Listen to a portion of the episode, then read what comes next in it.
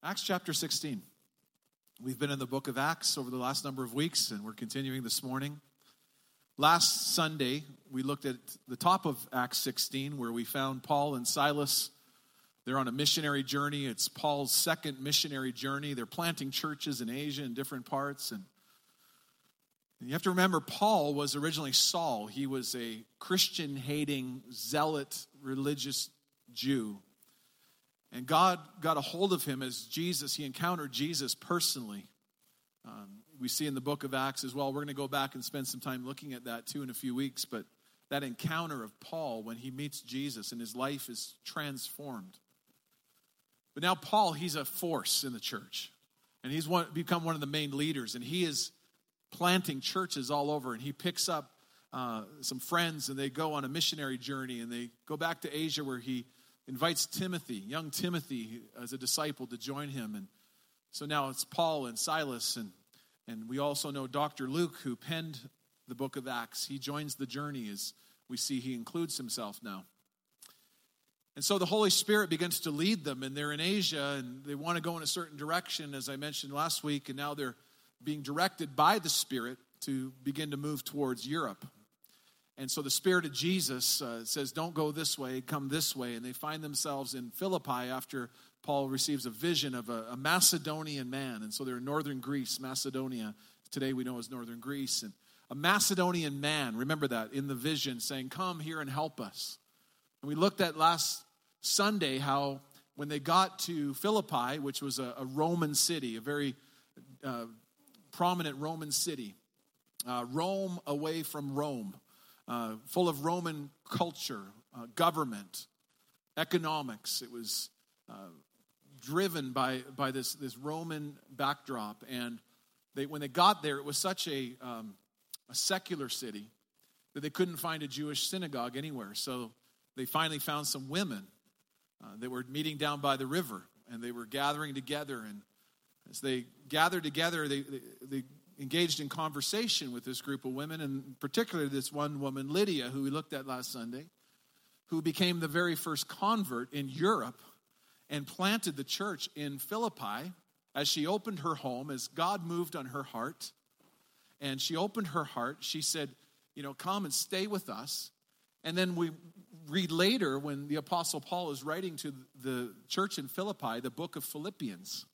He's writing to this young church that started, and it became the very first movement of churches in Europe. So we're taking ground. So the church is on the move, and the Apostle Paul is planting churches. And in Acts chapter 16, we see a picture, and we see in this vignette uh, the way that uh, Luke puts it together in, in Acts 16. We see how God works in salvation as people encounter the good news or the gospel of Jesus. And the first person we see come to Jesus is Lydia. Interesting, it's not a Macedonian man, it's a, it's a woman. It's just very interesting to note that. And Paul engages her in conversation and engages her intellect. She was a Gentile, in other words, non Jewish, but she was seeking the God of the Bible. And so she came to gather with other Jewish women to, to learn more about God. And as she meets Paul, Paul just says, Hey, listen, I understand that you are seeking God. You're a God fearing woman. Let me show you Jesus. As you study the Old Testament, the sacrificial system, let me show you Jesus there. As you study the Old Testament, all the different, the, the manna in the wilderness and, and the, all the provision of God and the Exodus, let me show you how Moses is a type and a picture of Jesus. And let me show you Joshua, he's a picture of Jesus. And David, he's a picture of Jesus. And and as Paul shares with Lydia, her, her heart is opened by the Holy Spirit and she, she comes to Jesus. And remember, she was a wealthy businesswoman. She sold purple cloth, and it was only for the rich and famous, the Hollywood top 10. They, they were the ones, you know, on the red carpet wearing all the purple cloth back in the day. And so she probably, she was from Asia, but she had a, a condo likely in Philippi, and she had a, you know, actually bigger than that. It was a home. It was enough to start the, the new church. And maybe she had a couple houses in different places, and she was on business. And so the gospel, how many are thankful, is for the wealthy and for the rich and for the, the intellectual and for the seeker. Thank you, Lord. But we see in the rest of Acts 16, Luke highlights that the gospel is not just for the rich and the intellectual and the seeker, but we are introduced next to a slave, a slave girl. And we'll pick this up in our reading today. And not only a slave, but we find a Gentile. So let's look at this together. Acts 16. One day, as we were going down, starting at verse 16, down to the place of prayer, we met a slave girl who had a spirit that enabled her to tell the future. And she earned a lot of money for her masters by telling fortunes. And she followed Paul and the rest of us, shouting, These men are servants of the Most High God, and they have come to tell you how to be saved. And this went on day after day until Paul, got so exasperated that he turned and he said to the demon within her, I command you in the name of Jesus Christ to come out of her. And instantly it left her. Her master's hopes of wealth were now shattered. So they grabbed Paul and Silas and they dragged them before the authorities at the marketplace. And the whole city then is in an uproar because of these, these Jews, they said. And they shouted to the city officials, They are teaching us customs that are illegal for us Romans to practice. Now, that's actually not true. They were just sharing the love of Jesus, planting the church, sharing Jesus with other people as Paul and Silas were on the streets. They were just sharing the love of God, but they were being falsely accused. Now, verse 22 a mob quickly formed against Paul and Silas, and the city officials ordered them to be stripped and beaten with wooden rods. And they were severely beaten. And then they were thrown into prison, and the jailer was ordered to make sure that they didn't escape. And so the jailer put them into the inner dungeon and clamped their feet in stocks. And around midnight, somebody say, around midnight. around midnight, Paul and Silas were praying and singing hymns to God, and the other prisoners were listening, and suddenly there was a massive earthquake, and the prison was shaken to its foundations, and all the doors immediately flew open, and the chains of every prisoner fell off. And the jailer, he woke up to see the prison doors wide open. He assumed the prisoners had escaped, so he drew his sword to kill himself. The reason why the jailer was going to kill himself is because, as a Roman official in charge of that prison, he had a really comfortable government job. They said, Look, you got dental, you've got retirement, you've got benefits, you've got everything. The only thing that is going to go against you is if any prisoners escape. Then we got to kill you. So that's kind of how they operated. So the union fell apart if prisoners escaped. So he thought rather than somebody else kill me, I'll just kill myself. So he, in a desperate place, he's, he's beginning to think these, these thoughts. Verse 28 But Paul shouted to him, Stop, don't kill yourself. We are all here. And the jailer called for lights, and he ran to the dungeon, and he fell down trembling before Paul and Silas.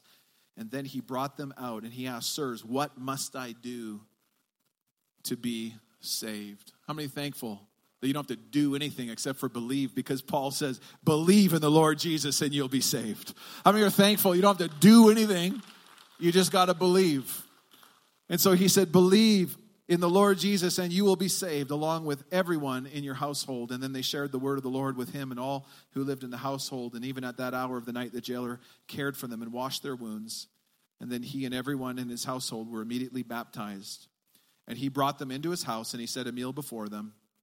And he and his entire household rejoiced because they all believed in God.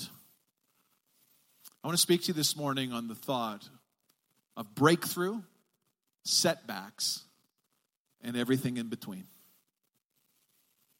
Let's pray together. Father, we love you and we are so thankful, God, for everything you are doing in our church, what you're doing in our lives. And God, this morning, I pray that personally we would experience a greater level of breakthrough, that every life, every man, every woman, every child, every teenager, everyone in this place, God, that we would experience a greater level of breakthrough.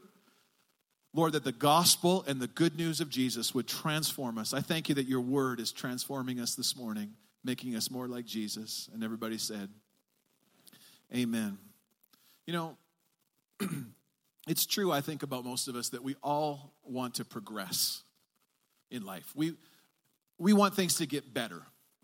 Isn't that true about us in general? We, you know, we graduate from college and we, we get a job and we think, well, this is an okay job and it pays all right, but, you know, I want to get a better job or I want to get a promotion. And, and, and we just, in general, want things to progress in life. And I think that's the way that, that God made us. We, want, we believe there's a, a, a brighter day ahead, we believe there's a future. We have a sense of hope for the most part of our lives are going to get better one day in the future. And I truly believe as we follow Jesus that that is God's heart for us. Uh, Jesus, you know, he came to give us life and life to the fullest. You know, the Bible says that, that the enemy came to kill and to rob and to destroy, but, but Jesus Christ came, why? To give us life and life more abundantly. And he wants so much for you and me. He wants us to continually experience a greater level of breakthrough in our lives. Um, how many people uh, play board games? You like board games? And I know it's kind of a new rage right now with all the young adults, right? Like all the 20 somethings. They've dropped their phones and their video games. Now they're like back to, tack, you know, they want to touch it, a board game, right? Wow, this is how people used to entertain themselves in the 90s. And they want to like feel it and smell it. And I'm not really a board game guy. I, I, it's not my deal. Um, I have to admit. But there's one board game I love Monopoly. I love to play Monopoly. And the one, one of the reasons why I love to play Monopoly is because uh, when I play with my kids, I get to beat them. And I'm that guy in Monopoly. Like, I will buy up every ho- house, every hotel. I'm just like spending money like crazy. Like, I'm like, I'm just spending money left, right, and center. I'll buy it, I'll buy it, I'll buy it, I'll buy it. And then I watch my children suffer as they land on Boardwalk, as they land. And then I just say, that'll be money, please. And I, and I think I'm teaching them life lessons. I'm showing them that in the real world, it's going to require they work hard and there's going to be setbacks and there's going to be, and I am the dad and I am making the money and I am winning. Because I like to win and I like to progress and I like to move forward in life until you reach out and you roll the dice or you pull out the card and it says, go directly to jail. And then they don't even let you collect $200. Like right back to jail, and you don't even get paid. And then you feel, and then all of a sudden you're in jail. Now other people are starting to move ahead, and you're feeling like I was making so much progress, and now I'm experiencing setback. Paul and Silas, as they were here in Acts chapter 16, as I mentioned, they're in Europe, and this church has been planted, it's thriving, it's growing and they're seeing progress and they're moving forward and they're advancing the kingdom of God. They're advancing forward in the purposes of God. And God desires us as a church to move forward as a church and, and in your life personally to move forward. But there will be times that as we begin to take spiritual ground in the kingdom, we will experience what we see here in Acts 16. We will experience uh, a backlash spiritually. Paul later reminds us in Ephesians, as he writes to the church in Ephesus, that we wrestle not with flesh and blood, but there is a spiritual battle. There's a spiritual war over your soul, over your life. Uh, the enemy does not want you to take any ground or move forward in any way in your life. He wants to keep you in jail. He wants to put you back. He wants to hold you back in your marriage. He wants to hold you back in your business. He wants to hold you back from progression in any area of your life. But this morning, I want to tell you that there is breakthrough for you. There are setbacks and there are other steps in between, but ultimately, God has breakthrough for you. And as He advances us as a church, uh, he desires breakthrough for us as we reach out and share the gospel in our city. Hearing from Kelly this morning, hearing from other missionaries this week, and, or this month rather, and around the world, God is advancing his church. But it doesn't mean that there's not going to be spiritual opposition. I want to just show you a few things this morning about breakthrough and as we take ground personally and as a church. And here's the first thing I want you to notice on their way to prayer is where this slave girl shows up.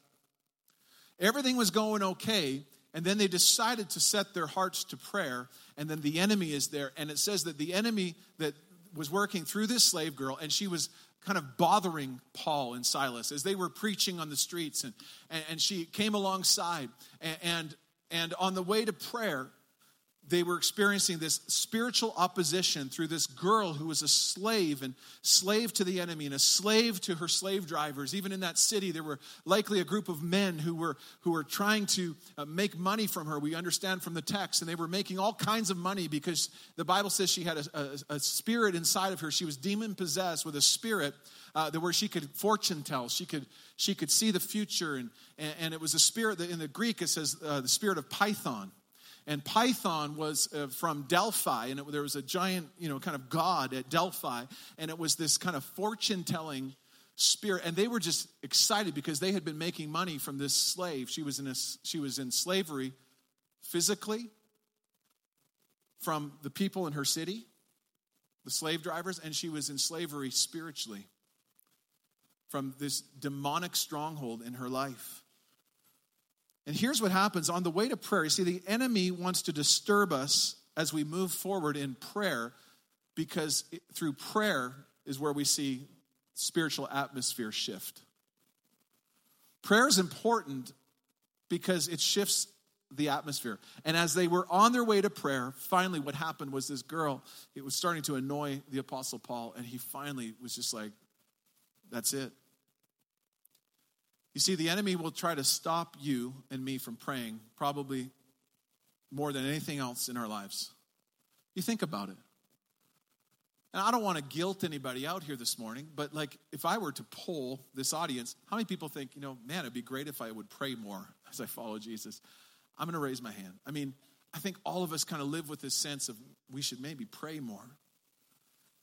But the enemy will hold us back personally and as a church in this area couple things that we've done as we're moving forward on mission together is we've said the first Sunday night of every month, we're just dedicating that to prayer. And I've been so encouraged to see that group even grow on Sunday nights, first Sunday of the month. And if you've never been out to prayer or Sunday night prayer, I would encourage you to come. It is such a, a wonderful time of encouragement. And one of the reasons why we do that is because we believe as we gather together, we are actually shifting the spiritual atmosphere over our families, over our church, and whether you're at the prayer meeting or not, there's no condemnation if you're not able to make it or whatever. But I want you to know we're praying for you. On Sunday night, we're praying for your family. We're praying that you will you'll have breakthrough in your life and your finances, that you'll find work. You need to know, First Assembly, that we are together as a church. We are praying for one another. Why? Because we want the spiritual atmosphere to shift. We want to see the breakthrough of God in your life. We want to see the breakthrough of God in the city. We want to see more people like, like Catherine uh, come to Jesus on our university campuses. We want to see the, the, a move of God in our time. So we are committed to being a people of prayer because prayer begins to shift the spiritual atmosphere. And it says, as they were on their way to prayer, things began to shift. And then, secondly, I want us to see this. Taking new spiritual ground will stir up spiritual opposition. This is a guarantee. As we begin to shift into what God has, you see, because we are now pushing in. What happened here was Paul and Silas, as they were preaching and proclaiming the good news of Jesus, the, the, the spiritual forces that were controlling that whole city of Philippi through this, the, these, the slave drivers. They were making money. There were people in oppression. There were people in fear. And, and, these guys were happy because they were making money. And it wasn't just the guys, it was the spiritual dynamic behind the men who were controlling this slave girl. And it was a, a principality or it was a spiritual power in that region that as Paul and Silas were committed to praying and they were committed to sharing the gospel, all of a sudden they hit a nerve. And I kind of shared that recently with our congregation a number of weeks ago. I feel like in the spirit as we are progressing and moving forward and we're, we're saying we're believing god for, for healed and whole and healthy marriages we're believing god for souls we're reaching people in our community and we're reaching children and we're reaching youth and we're sending out missionaries the enemy's not happy and, and, and as we progress spiritually, sometimes you hit a nerve, you hit a principality, you hit something in the spirit realm, and you will experience a counterattack. Sometimes people check out. They're like, well, I don't that's why I just be really nice to the devil. I'll just pet the devil and maybe he'll be nice to me. The devil's going to beat you up whether you're nice to him or not. You, you just think, well, I'm not going to get too on fire for Jesus because I don't want more spiritual talk in my life. you're drinking the Kool Aid, you're believing the lie of the enemy. The devil is out to kill you, rob from you, destroy you. I'm more into the Christianity that says I'm going to take the devil and kick him right in the face, right in the teeth, I'm, I'm, I'm a little more into the Christianity that says, listen, I'm, ex- I'm expecting, fully expecting that as we advance the gospel, that it's not going to be a bowl of roses, that we are in a spiritual battle. But we should not fear the enemy. We should not fear any kind of attack. We should be aware, the Bible says, to be aware that there's an enemy, to have our heads up, to be alert that there's an enemy who's, who's going about and he's, he's trying to, he's seeking who he may devour. But we should not fear. We need to be people full of the Holy Spirit full of faith, taking spiritual ground in our families, in our homes, in our city for the gospel of Jesus Christ is powerful. And that's why Paul says, I'm not ashamed of the gospel because it is the power of God for the salvation for all who believes. And so, first, Lydia, a businesswoman. Secondly, a slave girl. And what happens is then Paul says, In the name of Jesus, come out. And this demonic spirit leaves her. She had been following Paul and Silas around, kind of nag, saying the right things. These men are servants of the Most High God, and they know the way to salvation. She was saying the right thing. That's actually true. But the spirit that was driving her was trying to bring confusion, trying to bring agitation. I don't know if it was that the spirit that was kind of, uh, you know, haunting her and possessing her was trying to get in up, up under Paul's authority somehow and try to position herself there so that when Paul and Silas left, then she could say, Listen, I was part of that whole thing and listen to me. And it was a deceptive spirit or that it was trying to cause confusion or whatever it was. And I don't even know why Paul didn't address it earlier. But one day he just got righteously ticked off and he looked at that spirit and he had compassion on that girl. And listen, Lydia came to Jesus through an intellectual conversation that opened her heart as the Holy Spirit opened her heart. This girl, you could not rationalize with her.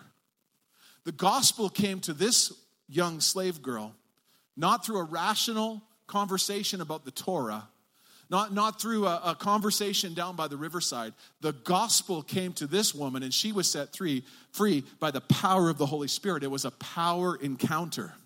So the gospel needs to go forward not only from your life and from my life and from this church as we gather with people at work and neighbors and we share Jesus.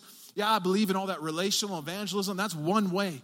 But there's another way, and it's a way when the people of God understand that there are people in our city that are oppressed of the devil, that they are beaten down, that they are under a, a curse and control of other people and other spirits. And we look at them and we say, In the name of Jesus, be set free. Do you know that you have authority to, to take authority in the, in the lives of people as God would speak to you? You can call forth these, these spiritual dynamics in, in, in people's lives, and we can see them set free through prayer and through and through persistence. And as we follow Jesus and as he speaks to us, sometimes the gospel comes to someone's life through a power encounter. But as they took spiritual ground, they experienced opposition. They were physically dragged into the middle of town, falsely accused, thrown into prison. And this is what happens here they're in prison. It says about midnight they were in prison. Everything was going okay. They were preaching the gospel. All of a sudden, demons cast out. Now, this young lady, you never hear any more about her. But I bet you she was thankful that she was free. I believe that in Paul's heart, not only was he annoyed, but I believe he saw this girl and had compassion. I wonder if this girl joined the church in Philippi. I wonder if she became a Sunday school teacher. I wonder what her life transpired to be as she was now a free person. We know that her slave masters just disregarded her. They're like, we can't make money off her anymore. We can't use her for our own purposes anymore. But I bet you the church, I bet you Lydia and some of the women gathered her and brought her in and cared for her. And she became part of that church in Philippi. I wonder if Paul, when he was writing later letters to the Philippian church, that he maybe was thinking of this girl, wondering how she was doing as he wrote to that church. But man, was she thankful that she was set free that day. But this opposition that they faced got them to a place where now they're in prison. And it's dark. And it says it was about midnight. Do you know that sometimes at the darkest point of your life, that's when things really, really matter as you serve Jesus? That's kind of the, the acid test of Christianity, is when it's really dark. Now, like you and me, we all face times and emotions where we feel like giving up. Have you faced some pretty dark hours in your life? Have you faced times where you just felt like I, am struggling with depression? I'm really wondering even about God. I want you to know that in my life, I've had different seasons on several occasions where, because of circumstances, because of things, the way they worked out, I found myself in, in a prison, in a midnight prison, and kind of questioning God, questioning, Are you real? Do you care about me? Do you know me? Yeah, even pastors struggle with stuff like that. And Paul and Silas, although they may have felt some of those emotions in their spirit, I believe that they also understood that they were gain, gaining ground spiritually in Philippi. They're like, man, the enemy stirred up now. This is amazing. And we are suffering just as Jesus suffered for us. And as they are in those prison cells, it says their feet were in stocks. And so their feet would have been put in kind of spread apart like this. And their feet were bound in stocks and they couldn't move. And they're in the inner dungeon in the darkest place. And about midnight, what does it say? They begin to praise God. They could have chosen not to praise God. They could have chosen to curse God in the middle of that prison. They could have chosen to get upset. And the enemy always loves to kick us when we're down. And he likes to question Does God really love you? Does God really know you? Does God really care? Is God even real? And he begins to question. And when you're down and when you're in darkness, man, the enemy loves to kick you when you're down. One of the words of, of Satan in the Bible is Beelzebub which means Lord of the Flies. And just like a fly will attack uh, an open sore or a wound on your body and try to bring infection, the enemy looks to your life and he looks in the darkest spot and in the place where you're wounded, the place where you're bruised, the place where you're hurt, and he tries to bring infection into that place. And if we allow that fly to be there, the infection will come into our lives. But Paul and Silas, they understood that even though they were in that place, even in their emotions, I'm sure they struggled with the fact, oh God, have you forsaken me somehow? Have you forgot about me? But they knew, they knew that the gospel was advancing. They knew that the church was being established in Philippi. They knew that God was on their side. They knew that the enemy was not happy. They knew that they had touched a principality in that city. And all of a sudden, joy begins to well up within them. And man, they just begin to start praising God. And I could just kind of hear what it was like. You know, Paul's kind of over here and he's got his feet in stocks and maybe they had their arms chained up. I don't know, you know, they're, I don't know if they had their arms free or whatever, but they're in stocks. And over here on this side of the prison is Silas. And he starts singing Oceans. Spirit, lead me where my. And I'll spare you the rest of the song. I'll let Michael do that. My feet, and over here, and Paul starts singing, harmonizing with them, you know. Take me deeper, you know. And all of a sudden, praise starts going up. And it says all the other prisoners were listening. What is going on with these guys? All the other prisoners are cursing God and swearing. And these guys are praising. And this is why we need to know that even in the middle of our darkest dungeon, it's always darkest before the breakthrough. And number four, a prison of opposition can be turned into a place of breakthrough. And as we praise God, we can see breakthrough in the middle of a prison.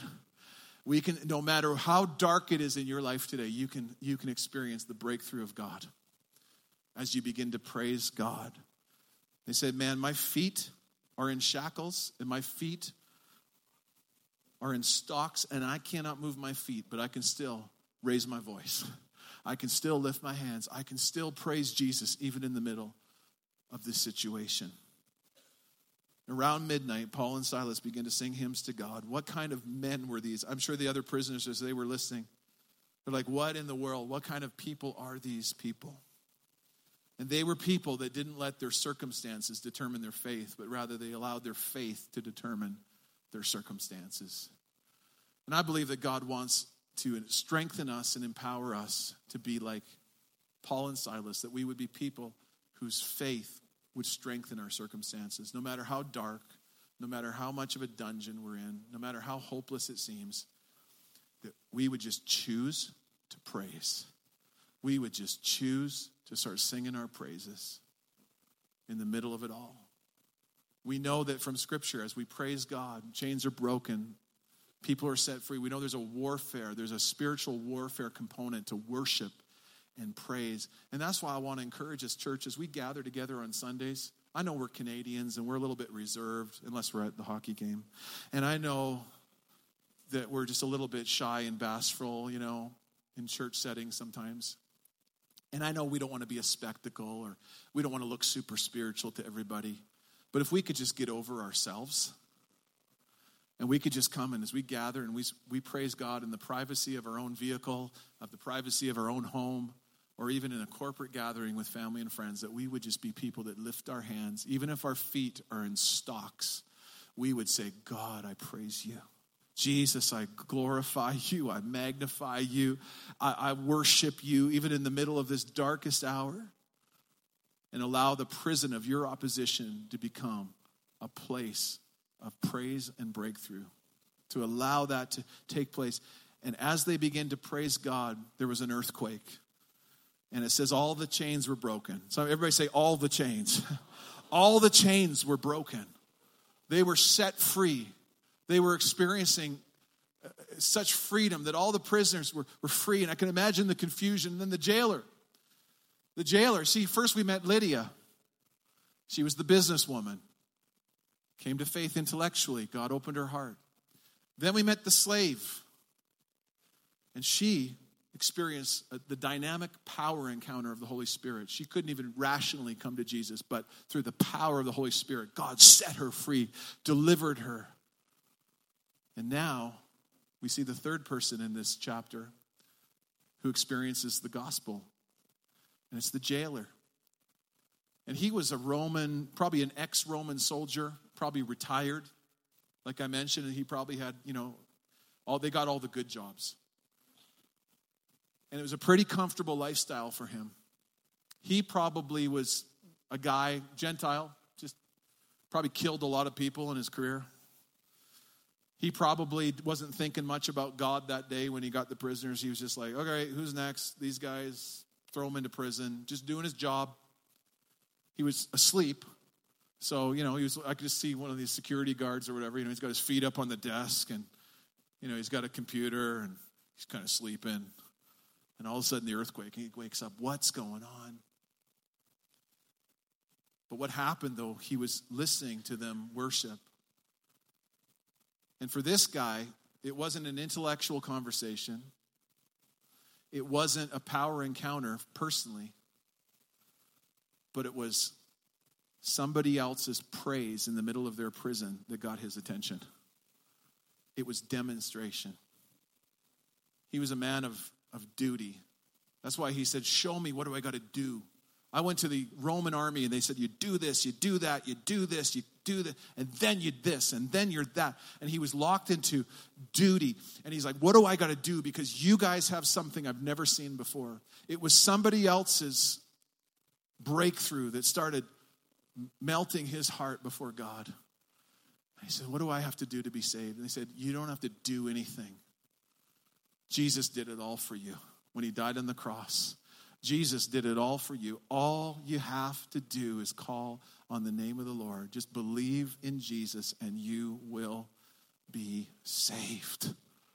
And he says he was so overwhelmed that he brought them back to his house and he ministered to them and washed their wounds. And it says his whole household believed in God. Can I just encourage you this morning that even your breakthrough, mom, dad, cousin, friend, your breakthrough, somebody else is waiting on the other side of your breakthrough. Someone else's breakthrough is connected to your breakthrough. The jailer's breakthrough was connected to Paul and Silas breaking through in the darkest hour of their lives. They broke through so other people could break through. So I want you to remember these three people. Michael's coming back at this time, and I want you to remember these three salvation stories in Acts 16. Lydia, we looked at in depthly last week. Lydia, a woman. The slave girl, a slave. The jailer, a Gentile. The Apostle Paul, when he was Saul, when he was being trained as a rabbi, he would have prayed a prayer, and I don't want you to be offended at this prayer because this was a prayer that they used to train rabbis in. It was a, an ancient prayer.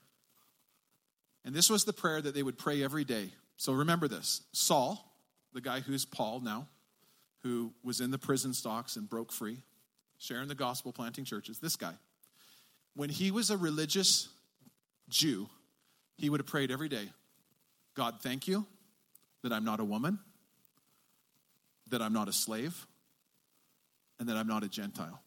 That was one of their prayers. And isn't it amazing how Luke highlights in Acts 16 these three salvation stories in this vignette a woman, a slave, and a Gentile. The gospel's for everybody. The good news is for everyone. The good news is for you. And the good news is for all of us. Would you stand up this morning with me, please? The good news is for everyone. Men and women, free and slave, Jew and Gentile. Wow. Everybody. The good news of Jesus is for everybody. And this shows us, this gives us the courage, friends, as the people of God, as we are the church on the move, as we are the church on mission, that as we share, maybe there's people this week, you'll have an intellectual conversation, share the love of Jesus. Holy Spirit will open their heart. Maybe there's other people, you just need to start fasting and praying for them and trusting that God will set them free spiritually, that you lay hands on them, you anoint them with oil, and then there's freedom. And maybe there's other people like the jailer, they just need to see the demonstration of your life. Saying, I'm in the middle of darkness, but I'm still going to choose to praise God. That's what touched his heart. He was kind of a reasonable, kind of regular guy. Probably just like a, you know, regular dude that just went to his job and wasn't thinking about church, God, nothing. But he saw Paul and Silas. He heard them praising God. He's like, there's something about you guys. And his heart was opened. There's lots of ways to share the gospel. And I love Acts 16 because it just shows us these beautiful pictures.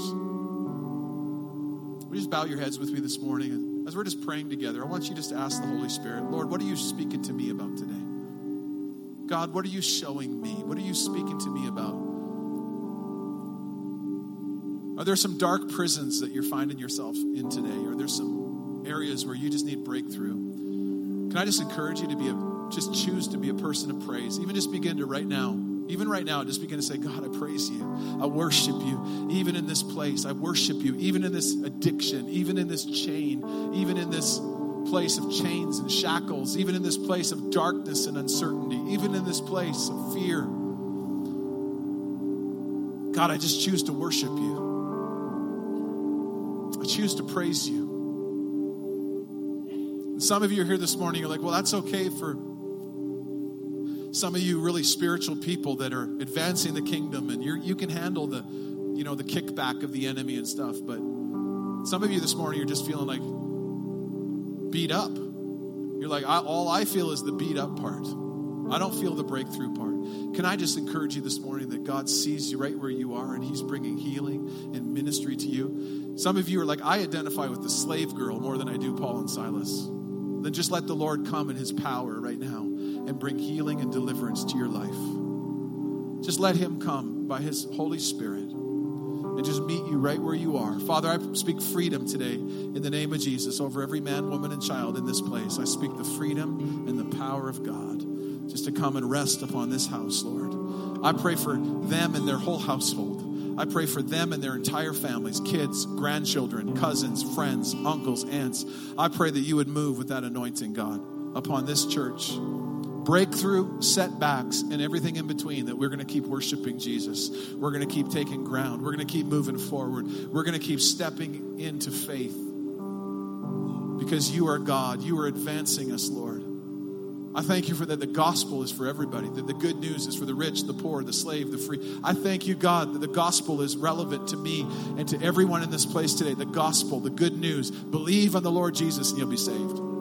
Well, what about this? And what about that? And what about reading my Bible? What about attending church? All those things are healthy. All those things are good as you grow. But all you need to do is believe in the Lord Jesus Christ and you will be saved. This is why this message of the gospel is so amazing, so powerful, so, so exciting. This is why Paul and Silas were like, we're just sharing Jesus with everybody everywhere we go. And friend, I want to ask the Lord today to empower us to be people with, with the gospel on our lips in a greater way. I just know I need that in my life. I just need a fresh empowerment. So I got to share Jesus more frequently, more powerfully, more, more in tune with the Holy Spirit so that people people can come to freedom on the other side of my breakthrough. This morning, if you're here this morning, just as you're praying just for a moment, if you're here today, you're saying, I need Jesus in my life. I'm like that jailer, I'm like that slave girl. I'm like Lydia. I'm, I just know I need Jesus. And today you want to put your trust in Jesus. I want to pray for you before we dismiss. If that's you this morning saying, I want to say yes to God. I want to know that I'm right with God. I'm going to heaven today. I want you to raise your hand if that's you and you're here maybe for the first time or you're coming back. Thank you. Hands going up. Thank you. Just want to remember you in prayer. I'm looking in the balcony. Anybody up there this morning? Just lift up your hand and hold it there until I see you. Thank you, Lord God, for hands going up. Thank you, Lord, for hands going up. Yep. I see them, but more importantly, God sees them. And so this morning, if your hands are going up, you just pray this from your heart. Let's all pray together. Jesus, I need you. I believe you died on the cross. Come into my life. Forgive my sin. Today, I put my trust in you. Today, I believe in you. Thank you for saving me. In Jesus' name, amen. Amen. You can know you're saved today. You can know you're going to heaven. You can know, just like that jailer, just like that woman, that you're free. I'm going to ask the prayer team to come at this time. And uh, Michael's going to lead us one more time, and then we're going to conclude in prayer. But let's just, as we worship God today, let's let this praise be lifted up from this place. And, and let this be a place of breakthrough this morning. And uh, as the prayer team comes, if there's an area we can pray with you about, maybe you feel you just need breakthrough in a certain area of your life, whatever the need may be, we're here today to pray for you. And so you can come now or as we conclude the service. But let's just worship together before we officially dismiss this morning. Let's just sing together.